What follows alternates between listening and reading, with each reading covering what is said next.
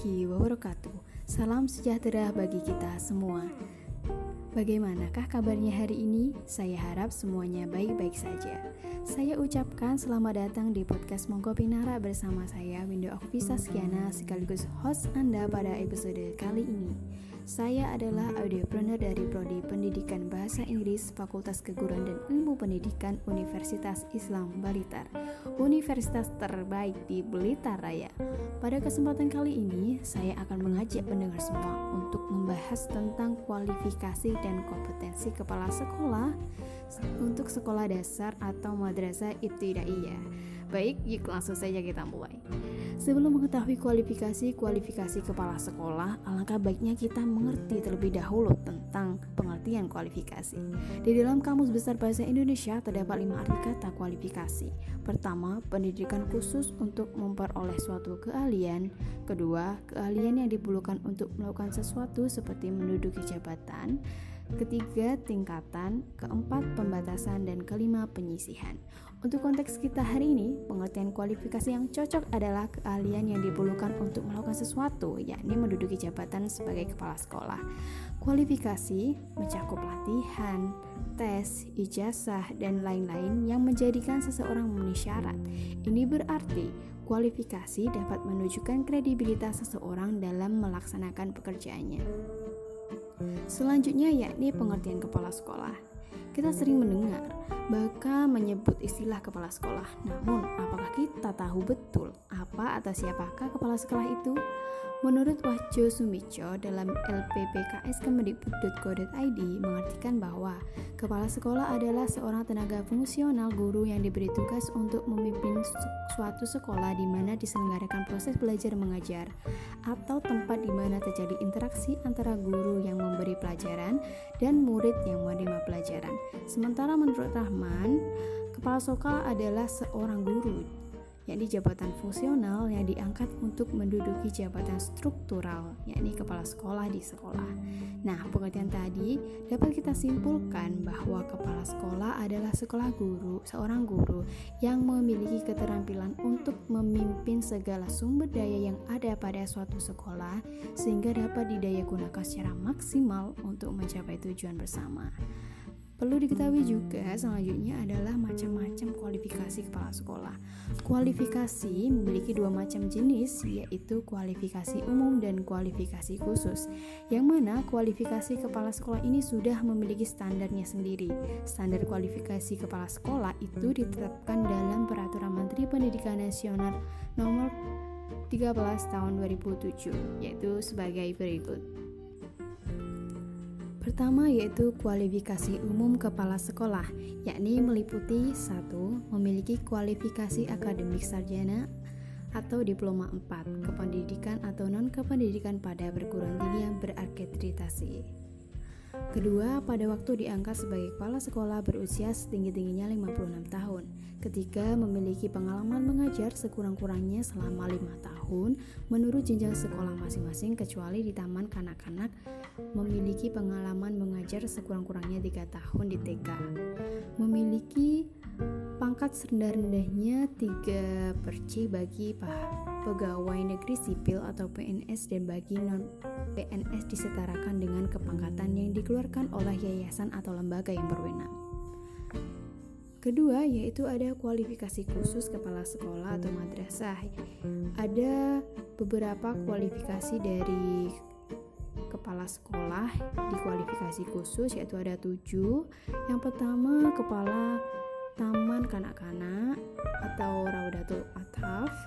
Dua Kepala sekolah dasar atau madrasah ibtidaiyah. Ketiga, Kepala Sekolah Menengah Pertama atau Madrasah Sanawiyah. Keempat, Kepala Sekolah Menengah Atas atau Madrasah Aliyah. Kelima, Kepala Sekolah Menengah Kejuruan atau Madrasah Aliyah Kejuruan.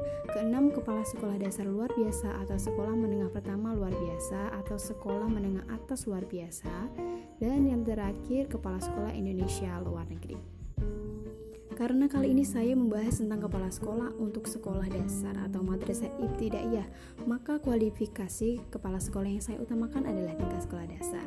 Lalu bagaimana sih kualifikasi kepala sekolah tingkat sekolah dasar? Nah, berikut ini uraiannya. Pertama, berstatus sebagai guru SD atau MI. Urgensi status sebagai guru SD atau MI sangatlah diperlukan karena sangat tidak mungkin jika kepala sekolah dipilih dari orang biasa atau tidak ada hubungannya sama sekali dengan pendidikan tingkat SD. Jika hal itu terjadi, dampaknya pasti tujuan yang hendak dicapai tidak berjalan dengan optimal. Kedua, memiliki sertifikat pendidik sebagai guru SD atau MI. Sertifikat pendidik berfungsi sebagai bukti formal bahwa guru diberikan pengakuan sebagai tenaga profesional, sehingga tidak diragukan lagi kemampuannya dalam memimpin mendidik anak-anaknya. Ketiga, memiliki sertifikat kepala SD atau MI yang diterbitkan oleh lembaga yang ditetapkan pemerintah. Dengan memiliki sertifikasi tersebut, berarti kepala sekolah telah terbukti memiliki kompetensi yang baik, sehingga tidak diragukan juga untuk dapat memimpin demi kemajuan lembaganya kelak. Setelah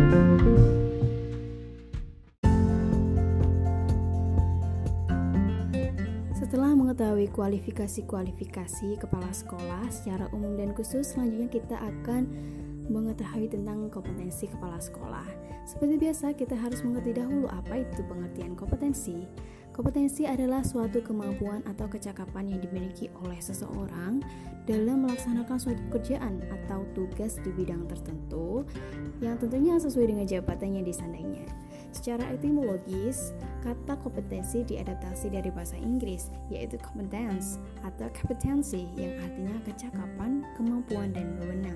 Sehingga pengertian kompetensi adalah gabungan antara pengetahuan, keterampilan, dan atribut kepribadian seseorang sehingga meningkatkan kinerjanya dan memberikan kontribusi bagi keberhasilan organisasinya.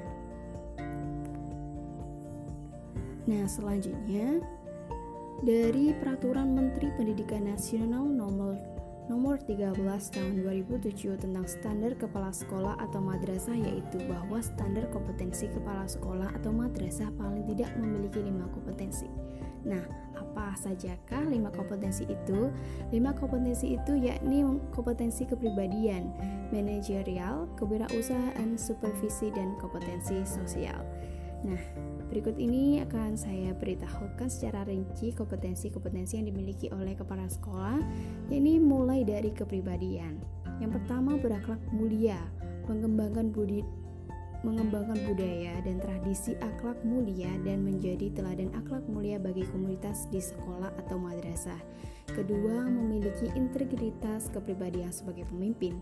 Ketiga, memiliki keinginan yang kuat dan sebagai kepala sekolah harus bersifat terbuka dalam melaksanakan tugas pokok dan fungsi. Selanjutnya, mengendalikan diri dalam menghadapi masalah dalam pekerjaan sebagai kepala sekolah. Dan keenam, memiliki bakat dan minat jabatan sebagai pemimpin pendidikan. Dan selanjutnya dari manajerial. Yang pertama, menyusun perencanaan sekolah atau madrasah untuk berbagai tingkatan perencanaan. Kedua, mengembangkan organisasi sekolah atau madrasah sesuai dengan kebutuhan. Tiga, memimpin sekolah atau madrasah dalam rangka pendayagunaan sumber daya sekolah atau madrasah secara optimal. Empat, mengelola perubahan dan pengembangan sekolah atau madrasah menuju organisasi pembelajaran yang lebih efektif. 5. Menciptakan budaya dan iklim sekolah atau madrasah yang kondusif dan inovatif bagi pembelajaran peserta didik. 6. Mengelola guru dan staf dalam rangka pendayagunaan sumber daya manusia secara optimal. 7. Mengelola sarana dan prasarana sekolah atau madrasah dalam rangka pendayagunaan secara optimal. 8. Mengelola hubungan sekolah atau madrasah dan masyarakat dalam pendirian dukungan ide, sumber belajar dan pembinaan sekolah atau madrasah. 9. Mengelola peserta didik dalam rangka penerimaan peserta didik baru dan penempatan serta pengembangan kapasitas peserta didik. 10. Mengelola pengembangan kurikulum dan kegiatan pembelajaran sesuai dengan arah dan tujuan pendidikan nasional. 11. Mengelola keuangan sekolah atau madrasah sesuai dengan prinsip pengelolaan yang akuntabel, transparan, dan efisien. 12. Mengelola ketatausahaan sekolah atau madrasah dalam mendukung pencapaian tujuan sekolah atau madrasah. 13 mengelola unit layanan khusus sekolah atau madrasah dalam mendukung kegiatan pembelajaran dan kegiatan peserta didik di sekolah atau madrasah. 13. Mengelola sistem informasi sekolah atau madrasah dalam mendukung penyusunan program dan pengambilan keputusan. 15. Memanfaatkan kemajuan teknologi informasi bagi peningkatan pembelajaran dan manajemen sekolah dan terakhir 16 melakukan monitoring evaluasi, dan pelaporan pelaksanaan program kegiatan sekolah atau madrasah dengan prosedur yang tepat serta merencanakan tindak lanjutnya. Topik atau poin selanjutnya yaitu di bidang kewirausahaan. Yang pertama, menciptakan inovasi yang berguna bagi pengembangan sekolah atau madrasah. Kedua, bekerja keras untuk mencapai keberhasilan sekolah atau madrasah sebagai organisasi pembelajaran yang efektif. Tiga, memiliki motivasi yang kuat untuk sukses dalam melaksanakan tugas pokok dan fungsinya sebagai pemimpin sekolah atau madrasah. Keempat, pantang menyerah dan selalu menjadi solusi terbaik dalam menghadapi kendala yang dihadapi sekolah atau madrasah. Dan terakhir, kelima, memiliki naluri kewirausahaan dalam mengelola kegiatan produksi atau jasa sekolah atau madrasah sebagai sumber belajar peserta didik. Selanjutnya ada supervisi. Yang pertama yaitu merencanakan program supervise akademik dalam rangka peningkatan profesionalisme guru. Dua, melaksanakan supervise akademik terhadap guru dengan menggunakan pendekatan dan teknik supervise yang tepat. Tiga, menindaklanjuti hasil supervise akademik terhadap guru dalam rangka peningkatan profesionalisme guru. Dan ya, terakhir yaitu di bidang sosial, Pertama, bekerja sama dengan pihak lain untuk kepentingan sekolah atau madrasah dan kedua, berpartisipasi dalam kegiatan sosial kemasyarakatan.